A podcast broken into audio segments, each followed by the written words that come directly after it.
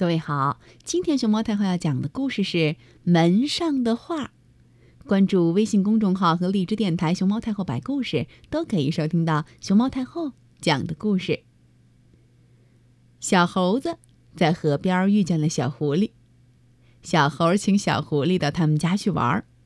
小狐狸说：“可我不知道你家在哪儿呀。”小猴子想了想，嗯，那我在门上画画，你就可以找到了。嗯，好的，明天见。小狐狸说：“第二天一早，小猴就在门上画了许多鲜花。”小猴听到声音，忙去开门。他心想：“一定是小狐狸来了。”嗯，一群蜜蜂飞进来，说：“哎，你家的花真美丽，我们来采蜜。”小猴一听，赶紧给小蜜蜂抱歉说：“这是我画的花。”他擦掉了画，换上了一棵大树，画在了门上头。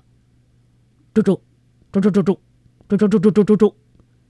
小猴听见声音，又去开门，心想：“一定是小狐狸来了。”门打开以后，一群小鸟说：“这儿的树真大，我们来做窝。”小猴又赶紧对小鸟们抱歉说：“这是我画的树。”说完，小猴又擦掉了树。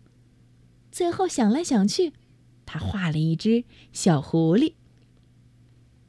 嘟嘟嘟，嘟嘟嘟。小猴听到声音，开门一看，呀，真是小狐狸。